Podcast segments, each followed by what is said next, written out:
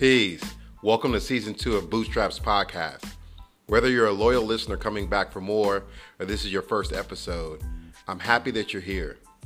Be sure to follow the show on Instagram at Bootstraps Podcast. The mission of Bootstraps is simple yet important.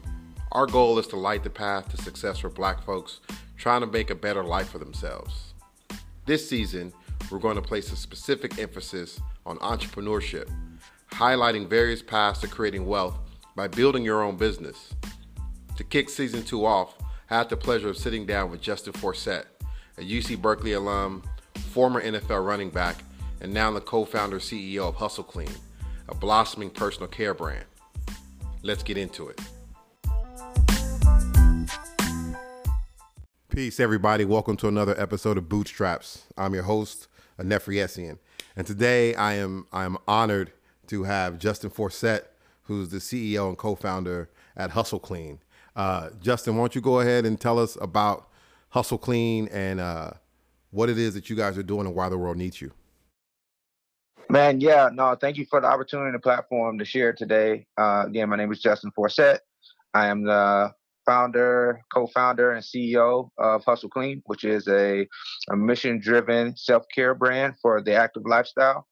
Uh, we enable the everyday athlete or fitness enthusiast to do more and be more without compromise.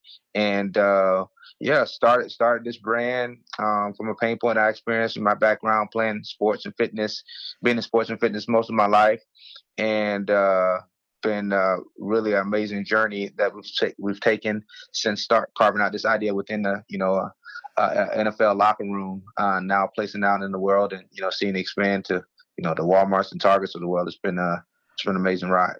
That's what's up. So let me let me ask you this: so you, so you talk about uh, hustle clean, helping people in active fitness lifestyle. Like, what mm-hmm. exactly does hustle clean do, and, and how did the idea come to you? Yeah, so hustle clean. Our mission is to really unlock and restore the the most active people in the planet.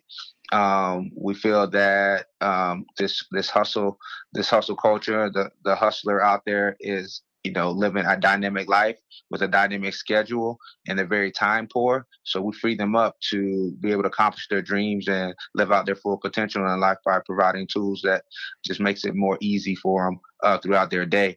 And uh, yeah, the idea came from uh, us being in a locker room, my teammates and I came up with a concept uh, where we knew within the, the sports world that there was Gatorade for hydration, there was like muscle milk for recovery, there was you know Under Armour, Nike, Adidas for apparel, but there was nothing that spoke authentically to the active consumer when it came to self care or even personal care. So uh, we aim to address the the the problem when a shower was optimal but not possible at first. Uh, so we came out with a disposable towelette that removes sweat, dirt, and body odor for this consumer, and uh, put it out to the marketplace and uh, got rave reviews. And we've just been building off of that with our our additional product offering, where it's all products that complement that that component when this consumer is in motion. Right, right, and I think that some something that you said I've never heard this phrase before, but I think it's brilliant, which is time poor. You know, uh-huh. people are people are on the go. I mean, nothing nothing more than like a busy professional athlete or in your specific instance, you know, NFL football player, grind, grind, grind. You got to go from here to there to there. And you want to make sure that you're fresh and clean and not, you know, make sure you maintain your hygiene. I can see that concept of time poor, but I can also see there being a much broader market, right? Because this hustle right. culture, always on the go, is just it's pervasive in our society. For for sure, and it's it's it's only getting busier, especially with the you know introduction of uh, uh, COVID and pandemic, um, you know that that work. It's really that interesting dynamic between that work and life merger, like where more people are just like busy throughout their day because you know there's really no cutoff there's no segmentation anymore like right. if you're working from home you're also you got the kids maybe in another room you got pets in the other room and you're trying to maybe this consumer trying to you know practice health and wellness you're trying to get a workout in while balancing everything around you and uh it just it just makes for uh uh, a hectic lifestyle. So we're trying to right. redefine hustle and making sure that this consumer is taking care of themselves in the process of going after their dreams. That's what's up, man. That's what's up. So let me let me ask you this. So you, you get the idea and you say you guys launched with the with the towelette. The, mm-hmm. That was your that was your original product. Trying yep. to want this to be somewhat illustrative for other people out there who are trying to do something similar, not necessarily this exact type of product, but trying to take an idea they have in their head and turn it into an actual real business. So, can you give us like a high level like what what was it like going from like yeah we got this idea hanging around a locker room to you actually now have your first set of products in hand ready to sell? Like what what was that process like going from idea to launch? Oh man. Uh it was uh, early on and we're talking about you know uh around 2012 when, when the concept idea uh came about. And it was google as much as we can we knew no one in the space uh, we just knew uh, what we wanted from the product. So constantly talking to manufacturers, uh, getting samples, uh, playing with different substrates uh, that would blend well within this this environment that this consumer was in. Uh, we knew we wanted ingredients in there that were clean, that also you know not only kill germs but also build the dermis back up. So you know working and studying, researching to see you know what kind of uh, uh, what that chemistry would look like and work with our manufacturer to in order to to do that. And uh, it was a lot of work, uh, definitely uh, a couple months to a year process. And then we we had a package where we felt comfortable with, where we could start playing with in the market, constantly doing iterations to it, uh, the way it looked, um, you know, just this one single SKU, this one product, the way it looked, the way it fe- felt uh, in the consumer's hands, and really found something that really, uh, really was uh, gaining traction, and we were stuck with that and kept kept, kept uh, iterating along the way. But it was uh, it was a evolving process uh, from day one, and then from that we started gaining traction online and felt like it was time to move from just a product to a brand and uh, really provide this consumer with a full assortment of care, uh, addressing some of these other pain points that they had uh, within their day-to-day life as a as a hustler, and and uh, that's comes you know just brainstorming and talking to the consumer about what their desires are, and uh, we start coming out with other products with extensions off of the the the body wipe that we had, but also going to hand sanitizer and some of the other more traditional personal care products. That's a that's a it's a great story to hear, and one of the things that came through really loud and clear is this whole iterative process, right? It's oh, not, uh, yeah. it's not like you can sit back and spend two years building the perfect thing, and it's also not like the the first thing you put out is going to be the thing. Like yeah. you, you put it out, you got to tweak. You said you worked the packaging several times, on and on and on to get the quality right. So I think that's really Im- important for folks out there who are trying to walk in your footsteps understand that you're gonna have to iterate. You know, you're gonna have to try, fail, learn, get better, tweak it until you get it just right. Yep. No, no, that that is definitely and that's the one thing I encourage entrepreneurs like be know when to push and when to pivot. I mean, um, it is you know when you start this thing, it's your baby, and sometimes you can hold on to things too long and, and miss your your real opportunity to uh, for a breakthrough because you know maybe the market has moved maybe the the desires have shifted and uh, you're not shifting with it. So uh, knowing when to push and pivot is is, is huge. That, that's what's up. So uh, uh, speaking of pivot i'm gonna pivot here a little bit. I know i know the brand has gotten some ma- major coverage from the likes of good morning america and espn some other major media outlets. Um, what are what are some of the biggest successes or victories that you've gotten with the brand so far you and the team Oh man, yeah. I, I mean, we've been blessed in that department, of course, with the exposure that we've been able to get on, you know, Good Morning America with a Shark Tank and all those things. But uh, also us getting national distribution. You know, for us getting in Target, we started in 150 store test, and then got into uh, full chain with with Targets in all 1,800 stores. Uh, a few months after, you know, having successful test, and uh, that was great validation for us within the marketplace and allowed us to really try to build off of that product that we that we uh, our hero product and uh, another win would be uh, getting on uh, getting an inv- and having an investor an advisor and um, you know, someone with a great experience in the space. Um, being that person being Eric Ryan, who's the CEO of Method, mm-hmm. Olly, uh, Welly, and uh, to have him, that was like a huge inflection point for us because having someone on board as another validation point, and just the guidance and expertise and the resources that he provides, just you know, uh, indescribable. So that was one, and then obviously we just launched into Walmart at the end of uh, the last quarter of last year, and that has been a huge win for us. So Uh, a couple in there. Wow, wow. Well, first of all, congratulations. I mean, I'm I'm I'm a CPG veteran, a lot of experience having worked at some of these major corporations and have worked and got to get products on shelf at Target and Walmart. I know how hard it is to get national distribution at those chains. So major, major shout out to you and the squad for making that happen. I think another important point too is as much as you know, and the fact that you are co-founder and CEO of this company, you still sought out an advisor, right? Like oh, yep. you can always learn and have people who are there put more game in your ear. So I think that's just like a, a, a major key for anyone listening that's thinking about starting their thing.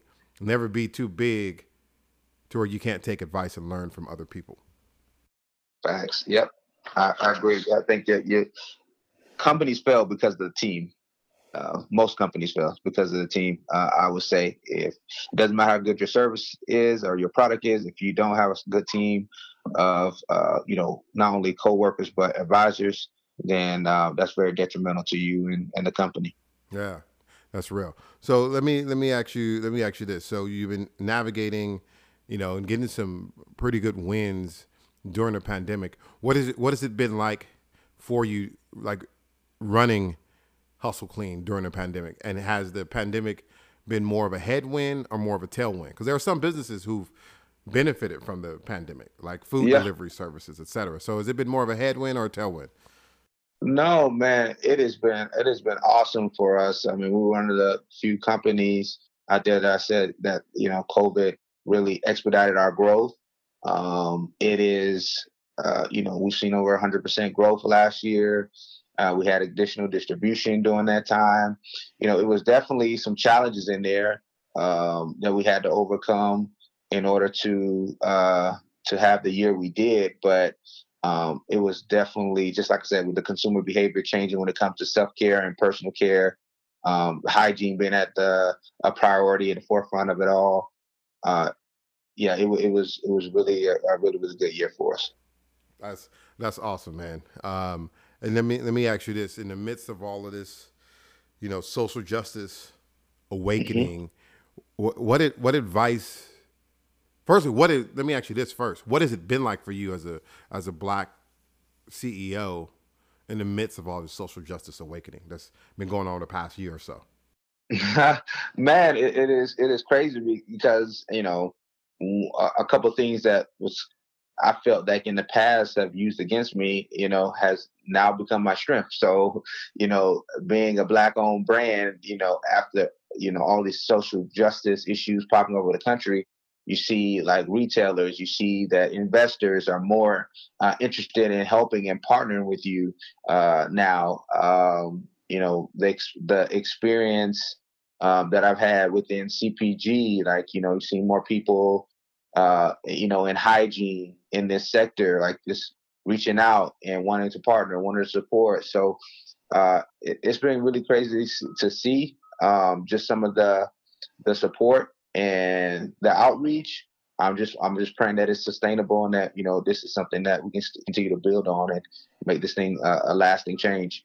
That's that's what's up. And any any advice you have for someone who's trying to a, a black founder that's coming behind you trying to get their company up and going as this this change is happening and as there's you know uh, there are people who are more aware and realizing that they need to actively do something to address systemic racism, like a la Target, right? Trying to make sure that you guys yeah. are getting the shelves that you need. So in this environment where, you know, there are people out there and there are investors and companies out there that are trying to actually help. What advice would you have for a black founder uh, in this environment?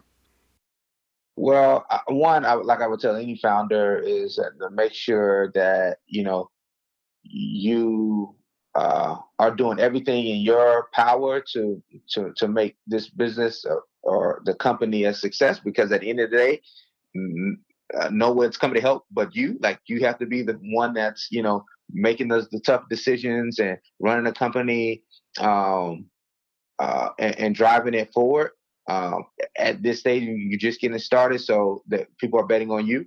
Right. And then also, I would say uh, specifically to the Black entrepreneurs um, within the space that we are still some of the most over mentored and underfunded groups of people. so be just be very cautious about who you let in your circle and make sure that if you do have people in the circle that they have skin in the game as well. So I think it's important that um, you're locking arms with the right people because you know there are a lot of people making statements about you know how supportive and they want to be helpful, but uh, let's hold make sure you're holding people accountable to those things. Yeah, no, that's that's real. Like be be leery of of the the PowerPoint workshops, and it's only uh, exactly. it's only the workshop. We're going to teach you how to make this PowerPoint. we're gonna we're gonna show you a yeah. new way how to write a business plan. When the reality is, like I've seen deals, I've set, literally been at the table where deals were closed where there was no business plan at all. It was just an idea. The idea was solid. The expertise around the table could realize, look, there's a market opportunity there. This idea will solve or will be able to capture this market opportunity and the collective genius on this team has the ability to execute the idea. Check written or pledge committed and and people are off to the races. But for you know yeah. black folks oftentimes people want to help us write another powerpoint. They want to help us rewrite our business plan. But then when it's come times to help us get the actual gasoline in the car to move it forward which is funding you know, right. pe- people kind of disappear. So be mindful. It's not the, the PowerPoints and the business plan. I think a lot of ideas and a lot of founders are probably in a place where they do need to do that thinking. If you if this is not your second, third, fourth business, like there there there are definitely some benefits to getting mentorship. But you know, to yep. your point, like make sure you, you have people around who are who are there going to help you get funded as well. For sure. That's yep. that's what's up. All right, man. So here's here's where here's where we take we take a pivot because it's always dope to look at people who are shining, who are thriving and doing their thing. I personally like to understand the process and how people became who they are. I never really look at an event and be like, "Oh wow, this is this really dope event." I want to understand all the things that led up to it. The same thing for someone being great in their career. It's like, all right, you you're CEO, co-founder of Hustle Clean. You're doing your thing. You're nationally distributed at the biggest and best retailers we have in the, in the country. Like, how did you become this person? You know, so people can learn from your grind along the way and not just chase your shine, uh, you know, after you've already gotten there. So, yeah. First question I have is like, what was your childhood and teenage teenage years like? Like, what was it like for you growing up? Where did you grow up? And what was really like the culture and values kind of around you? Yeah, I grew up very humble beginnings. Uh, grew up in a small town of 3,000 people in a little, little, place called Mulberry, Florida. Um, country town, couple, three, four traffic lights throughout the town. And, uh, you know, not a lot of people make it out to accomplish their dreams and goals and aspirations in life. Uh, right. But um, I grew up in a really, you know, strong family, hard working family, and a hard working town. It was like really blue collar. Um, you know, the mining industry was was huge. So um, you know, we didn't have a lot, b- bounced around. Uh, you know, financial stability was an issue. Um, you know, times when you know I had to take baths with bottled waters. Um, was living out of a motel, things like that. But that really lit a fire for me to just like pursue more. I remember even in that motel moment, just declaring that my kids would never have to deal with, you know, uh, the issues that we were dealing with. And that, you know, for me being a 12 year old, 13 year old kid at the time, and uh, I decided, you know, football was going to be my way out. Uh, saw a guy named Barry Sanders one day, and I was like, man, I want to do that. right. And uh, so I, I, just went all in, and I wasn't going to let anything stop me. That was thorough school, you name it. Like I was just laser focused on trying to reach my dream, and um, no matter all the limitations or obstacles that came in my way. Uh, which I can also it's funny, draw a direct line to hustle clean. Not only in the products, services in that short synopsis of your childhood, Yeah. but also in the name, right? Like Yeah. it's a you're all about putting that work in. It's not like expecting something to just fall in your lap. It's kind of this like I'm gonna win the lottery type thinking. It's like, nah, I'm gonna get out here and hustle Yeah. to make this a reality. Yeah, whole, wholeheartedly. I think like I was chasing greatness, and and when I think about greatness, I think about being great in both character and craft. And I wanted it.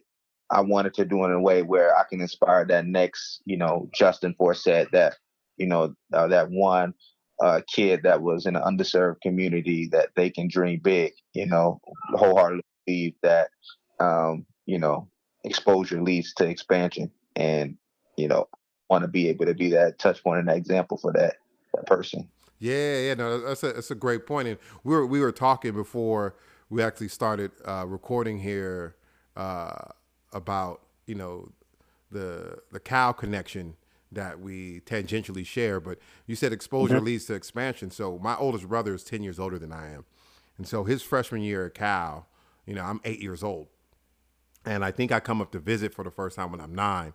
I'm in the locker room. I'm in the stadium. I go sit in his classes with him, and my whole world was changed. So I went back to South LA, a totally different kid. Like my, I there was like pre my my visit to Cal, and that being my first time on a college campus, my first time in a uh, Division One football locker room, my first time in an elite academic institution classroom. So there was like who I was up until that trip. There was that trip, and there's who I've been ever since. It's like a step function change because exposure does lead to expansion, and my mind was completely expanded thereafter. You know, and so what? What was that Yeah. moment? What was that moment for you? Because it it, ha- it begins in the mind. Like you have to be like, I'm I'm really about this work and I'm committed to this work. So was it was it just the struggles and being like was it was it the motel moment? Like what was that or was it a collection of moments? Like what was it that made you committed to making all the tough choices you made? No, it, it was definitely that humble beginnings and those adversities early on in my life. Like I saw my parents struggle. I saw them work hard every day, um, but you know would come up short. Uh, I saw uh, the diff- difficulty and experience the difficulties of you know not just just of you know experiencing lack. Like it was tough, and I just knew I wanted more for myself and for my family and uh, you know I had an idea, like I said, like uh, having that Barry Sanders moment where I can look to a guy and say, okay, this guy did it, I can do it. And, and Ray Lewis is um, uh, probably the biggest star in football that came from my county. He was a city over. Um, he was older than me, but he was another guy. I was like, okay, he made it out. This is a similar, you know, path. So Right. just try to go after it. Right. I dig it. I dig it. So in in chasing this in chasing this dream, what was it like for you in high school? Because that's when it like if you're like a legitimate football player and still trying to make sure you're handling your business in the classroom, like that's a Yeah. that's that's that's that's a grind most people can't really understand or appreciate, and and so- and some of it is you know some of it's because I think people are haters, like they can see all the shine you get on the football field and don't recognize Yeah. how hard it is. You know how Yeah. much work you have to put in for that. But then on top of all that hard work you have to put to be excellent on the football field, you have to be great in the classroom. So, what was it like for you in high school once you committed to this football grind to try and uh, try and make it? it was it, it was it was me living a life that was uncommon for my age it was it was not having you know a, a ton of friends it was you know not doing everything that everybody else was doing wasn't going out partying and drinking it was me doing a thousand push-ups and sit-ups a night because i heard of a guy named herschel walker that he didn't have weight so that's what he did um, and I didn't have weights. So uh, it was, you know, watching and studying film um, of uh, or watching tape or or, or or or videos online of you know athletes that made it out of similar situations. Me reading books about like Jim Abbott and Wilma Rudolph, people that had these inspiring stories that made it from humble beginnings. So my life was kind of like you know it was uncommon for those that were in my age. It was extremely disciplined uh, and focused. So, uh, you know, when I faced it, I wasn't highly recruited. Even how I got the Cal, like I was supposed to go to Notre Dame and I got rejected a week before signing day and told me they didn't need me anymore. Mm. I just remember, I mean, excelling what I could control, my attitude, my effort, my preparation. And, uh, you know, months down the road, I think in, you know, May, I ended up, Cal had a scholarship open up and we sent tape out there and, you know, I'm signing a scholarship. Or if, if not, I'll probably going to uh, an HBCU um, uh, down in uh, South Carolina. Wow. if I had not gone to Cal. But, but, but yeah, that, that was kind of my, my high school life. Yeah, it's, it's, it's funny how like life, you know, shakes out, and the one thing that pops up for me is like being able to withstand like fear, being able to like hold strong when the storm presents itself. Because I think a lot of times uh, people buckle or they, or they retreat back to what's safe. So like while you're telling that story, I'm hearing like all right, you're about to go to one of the most historic programs ever in Notre Dame. They back out at the 11th hour. There's not necessarily the the path you had envisioned for yourself is no longer in front of you. What was it like for you to like navigate that headspace between like Notre Dame and Cal, like coming in at the 11th hour with the new scholarship? How did you like what was that like for you? Did you did you start to reel? Did you start to doubt yourself? Like did you, did it make you like want to go harder? Like what was it like when when Notre Dame backed out before Cal stepped up? It was heartbreaking. It was crushing. I was a 17 year old kid at the time that right. you know had his hopes up and family had their hopes up and um yeah I was I was crushed. I remember running down into the basement and crying my eyes out and uh, having this pivotal moment where I just had to pray to God. It's like, man, something's got to change. Something's got to give. And uh, remember, after you know, a few moments down there, crying and praying, and just having this sense of resolve and peace about my situation. When I got up, that nothing externally had ch- changed, but there was something on the inside of me that had changed, mm. where I was like, okay, I I can't control what just happened to me. Like that, like it's it's it's done now. Like mm-hmm. I have to move on. Like I gotta I gotta my just just because my dream was deferred, it doesn't mean it's denied. So I I felt like there's still room for me to make it. I just gotta control what I can control, and that's again attitude, effort, and preparation. And uh, so I just continue, kept working. I was like, something's gonna give, something's gonna break. And literally, you know, a couple months down the road, um, you know, I think even spring football at the time, you know, somebody gets hurt and scholarship opens up and, you know, I'm going to Cal. Mm. Amen. Give thanks. So you keep saying, I've heard you say this a few times, attitude, effort, preparation. Uh, the uh-huh. th- thing that comes to mind for me is this quote is, uh, luck is when preparation meets opportunity. Oh yeah. Right. So like if you would have like spun out, started drinking, stopped working out, got yourself out of shape, like just had your mind just all over the place, after the Notre Dame situation, when the Cal situation presented itself, you wouldn't have been ready because you wouldn't have been prepared for it. Right. But then because you were prepared, now you're quote unquote lucky. So luck is where preparation meets opportunity. You know, that's that's a yeah.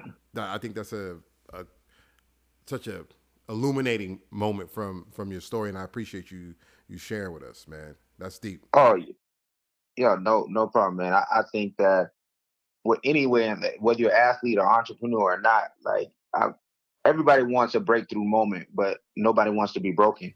Mm. So mm. I think that we get our greatest lessons in those moments if we if we challenge it, challenging and channeling it in the right way, like we put it in the right perspective. So I just use it as fuel, man, to help me push me closer to my dream. That's what's up. I, I'm glad I'm glad you were able to do that. And so then you land, you make it out, you know what I'm saying, to Berkeley, California, which you know, you didn't know this when I uh, reached out to you to be on the podcast, but I actually got to watch your whole career uh, while you were at Cal, and so. I mean, you you you lit up the stadium. You know, you, you kept you kept it popping up at, at Memorial. You know, uh, but I would love to yeah. hear like what was it like for you and what your experience was like in those Cal years, and how did they shape you, if at all? whether it's like on the field, in the classroom, whatever, just during during that period of time you were out here on that part of your hustle. What breakthroughs did you have? What did you learn? How did how did what do you carry with you till this day as a man because of those years at Cal? Yeah, man. I, I mean, I can't, I came I became a man in the Bay. Like those were some formative years for me.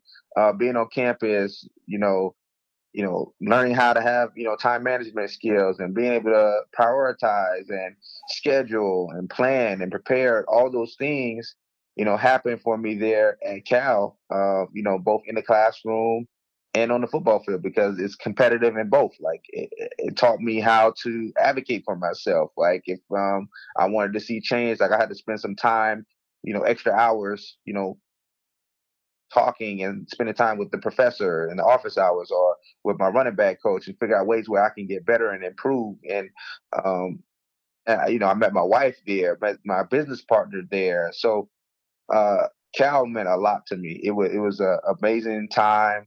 Uh, it really shaped me in a lot of different ways. Uh, really, really fermented me or rooted me in my, my beliefs, uh, about certain things. And, uh, so, uh, Berkeley will always have a special place in my heart. Nah, that, that's what's up, man. And a couple of things that you mentioned within there is time management and advocating for yourself. And like, mm-hmm. so like you think of one thing that I try to stress to people when it comes to time management, like time and our choices are only two assets that we have. And time is the most precious because we can't get it back. It's a perishable inventory. And so being able yep. to manage your time to get what you want out of it is uh, super valuable. Like what choices do you make with your time to kind of move you closer to your goals or are you just really tricking off your time?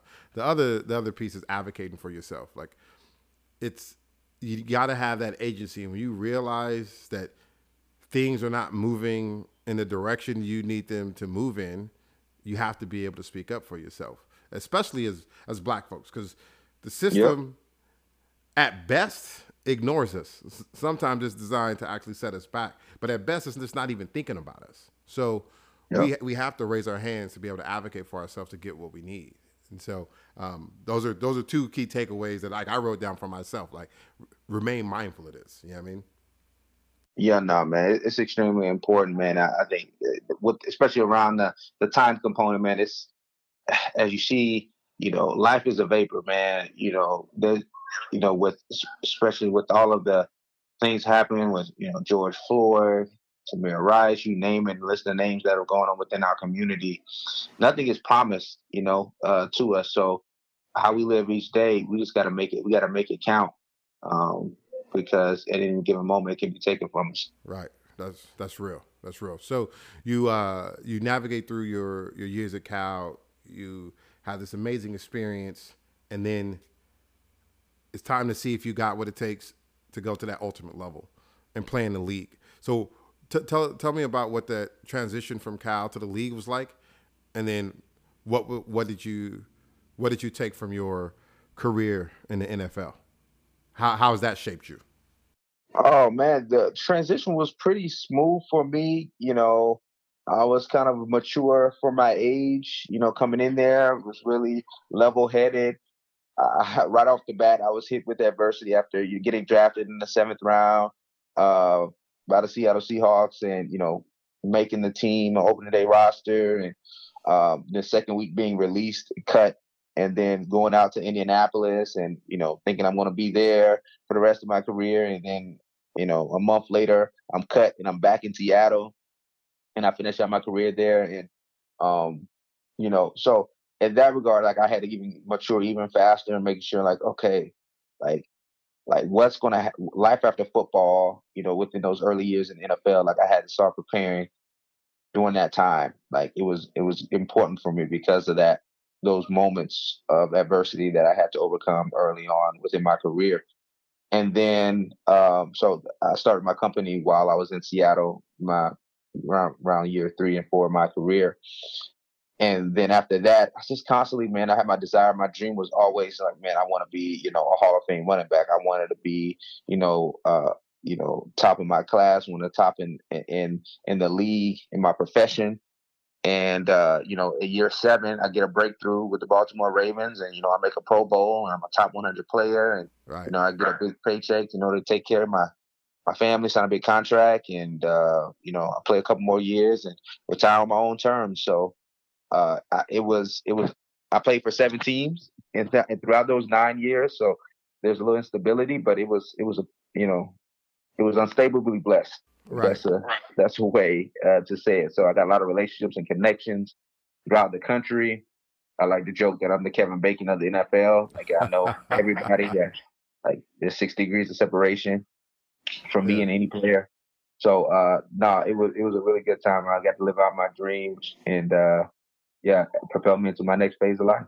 That's what's up, man. So I, what what I hear in that is like whether you came in this way or it became this way, the NFL ended up not being the end destination. It ended up being right. a means to an end.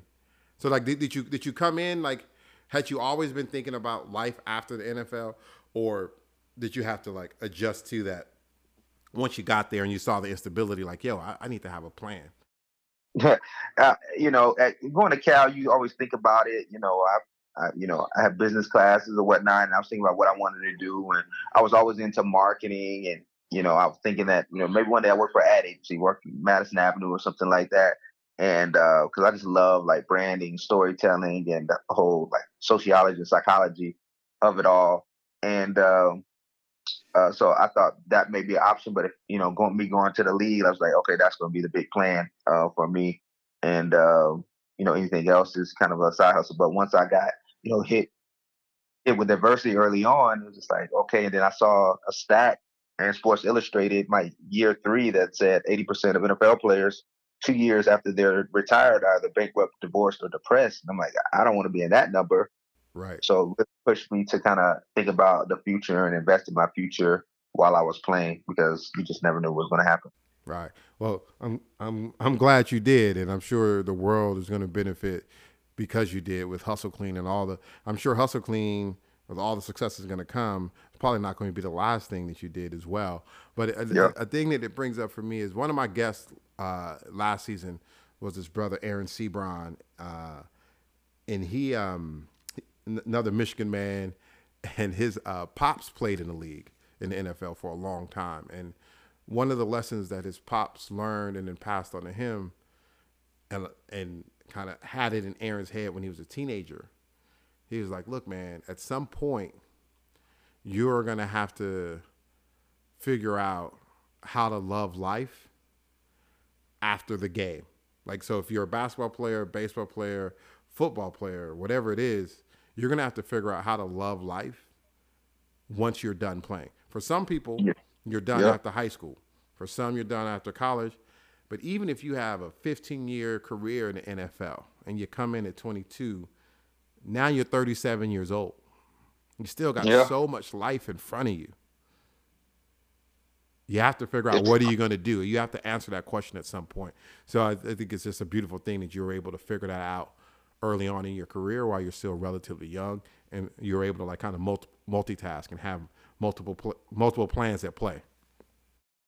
Yeah, no, definitely blessed in that regard. I mean, I didn't realize how much time I did have available to me uh, being a professional athlete until I became an entrepreneur and realized I had really no time and I had all the time in the world uh, as an athlete. But right, yeah, that's what's up, man. Well, all right. Before I get you out of here, there, there are four questions I like to uh, ask uh, every one of my guests just to help illuminate, you know, uh, that it is possible. We we get sold these like narratives that we, we just can't achieve, and that's actually not true. There's a, there's a bunch of brothers who I like to call real ones. You know, folks who have not abandoned their culture, folks who don't, uh, who are still very proudly black, and who's come who've come from same experiences that everyday black people can relate to. So I like to ask these questions to kind of uh, get get a few nuggets of, of wisdom for folks. So the first one, the first one I ask is, tell me a time when somebody went low and you took the high road.